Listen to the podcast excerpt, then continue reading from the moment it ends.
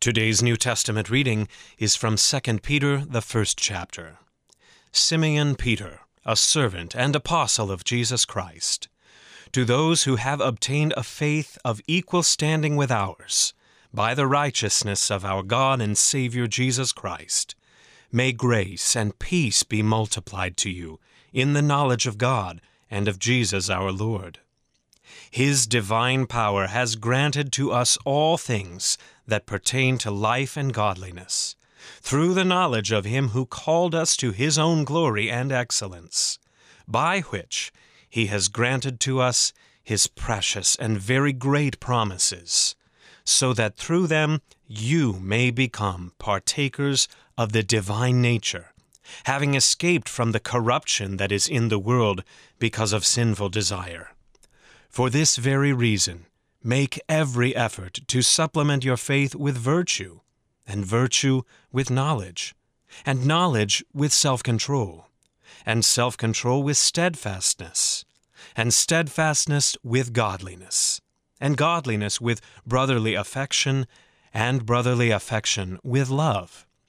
For if these qualities are yours and are increasing, they keep you from being ineffective or unfruitful in the knowledge of our Lord Jesus Christ. For whoever lacks these qualities is so nearsighted that he is blind, having forgotten that he was cleansed from his former sins. Therefore, brothers, be all the more diligent to make your calling and election sure. For if you practice these qualities, you will never fall for in this way there will be richly provided for you an entrance into the eternal kingdom of our Lord and Savior Jesus Christ.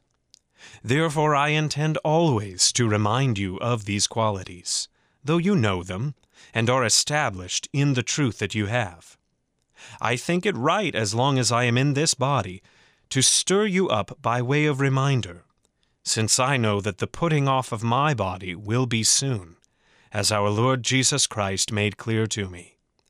And I will make every effort, so that after my departure you may be able at any time to recall these things. For we did not follow cleverly devised myths when we made known to you the power and coming of our Lord Jesus Christ, but we were eyewitnesses of his majesty.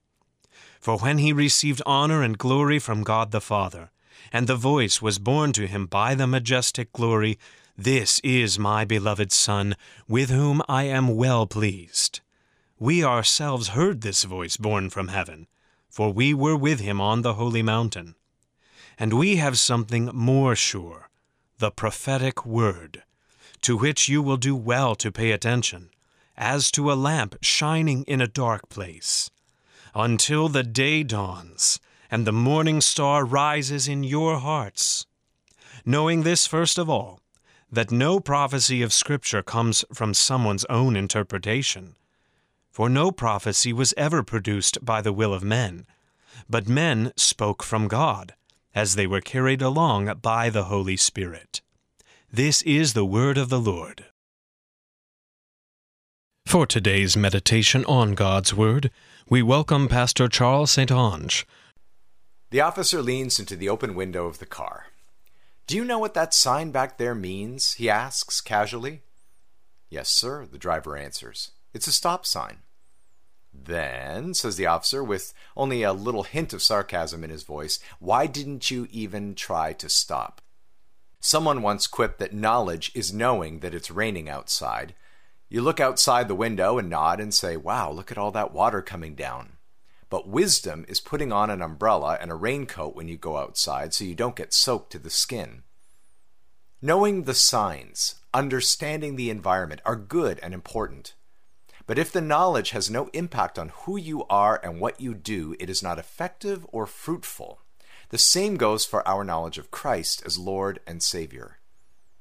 Peter writes to us across the centuries that we have become partakers of the divine nature by our knowledge of God we can address God not as a sir or madam, or to whom it may concern, but as the very God who has stood on our planet in the flesh of the man Jesus of Nazareth. We know God as the one who took our sins to the cross and died for us. Knowing these things is good, and a saving thing.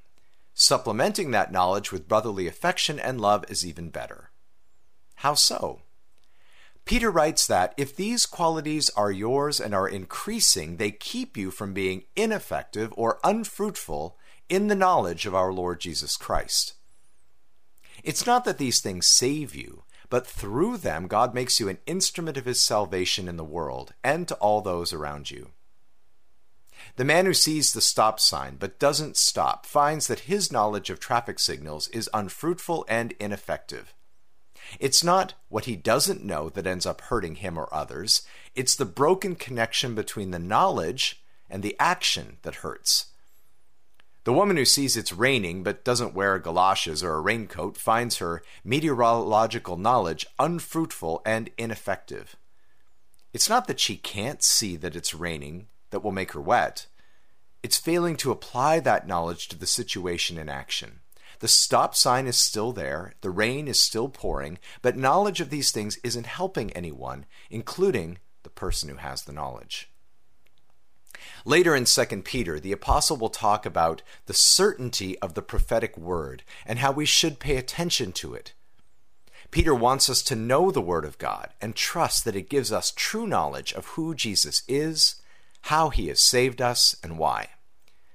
But Peter also calls upon the divine power of God to take that knowledge and supplement it with virtue, self control, steadfastness, and, most importantly, love. If Jesus has died for the world, then God loves the world. And if God loves the world and the sinners in it, sinners just like you and me, and wants them to be saved, how can we turn around and hate the world and the people in it? Why do we keep driving through the stop signs, getting wet out in the rain? Those who know but do not act are like blind people, Peter writes, having forgotten their own salvation in Christ. Peter is very clear about what makes us Christians. It's not our qualities or even our knowledge. It is the Christ whom Peter saw transfigured on the holy mountain, whom the majestic glory called my beloved Son. It is Christ who has richly provided an entrance into the eternal kingdom for us. It is Jesus who has granted us divine power in all things pertaining to life and godliness. Our love is not our faith but it is an acting out of what we know. It is the wisdom that the Spirit gives to those he has also called to faith in Jesus. If you see a stop sign, stop. If you see rain, wear a raincoat. If you know you have been delivered from sin, death, and hell, share that love that Christ has shown to you to others around you. Let God make the faith that saves you effective and fruitful. In this way, you will realize more and more the joy of your equal standing with Peter in the righteousness of our God and Savior Jesus Christ. Let us pray. Lord God, Heavenly Father, by the divine power given to us through our God and Savior Jesus Christ, make us fruitful in our faith. You have saved us and called us your children. May our status help others and build them up in godliness and righteousness. Amen.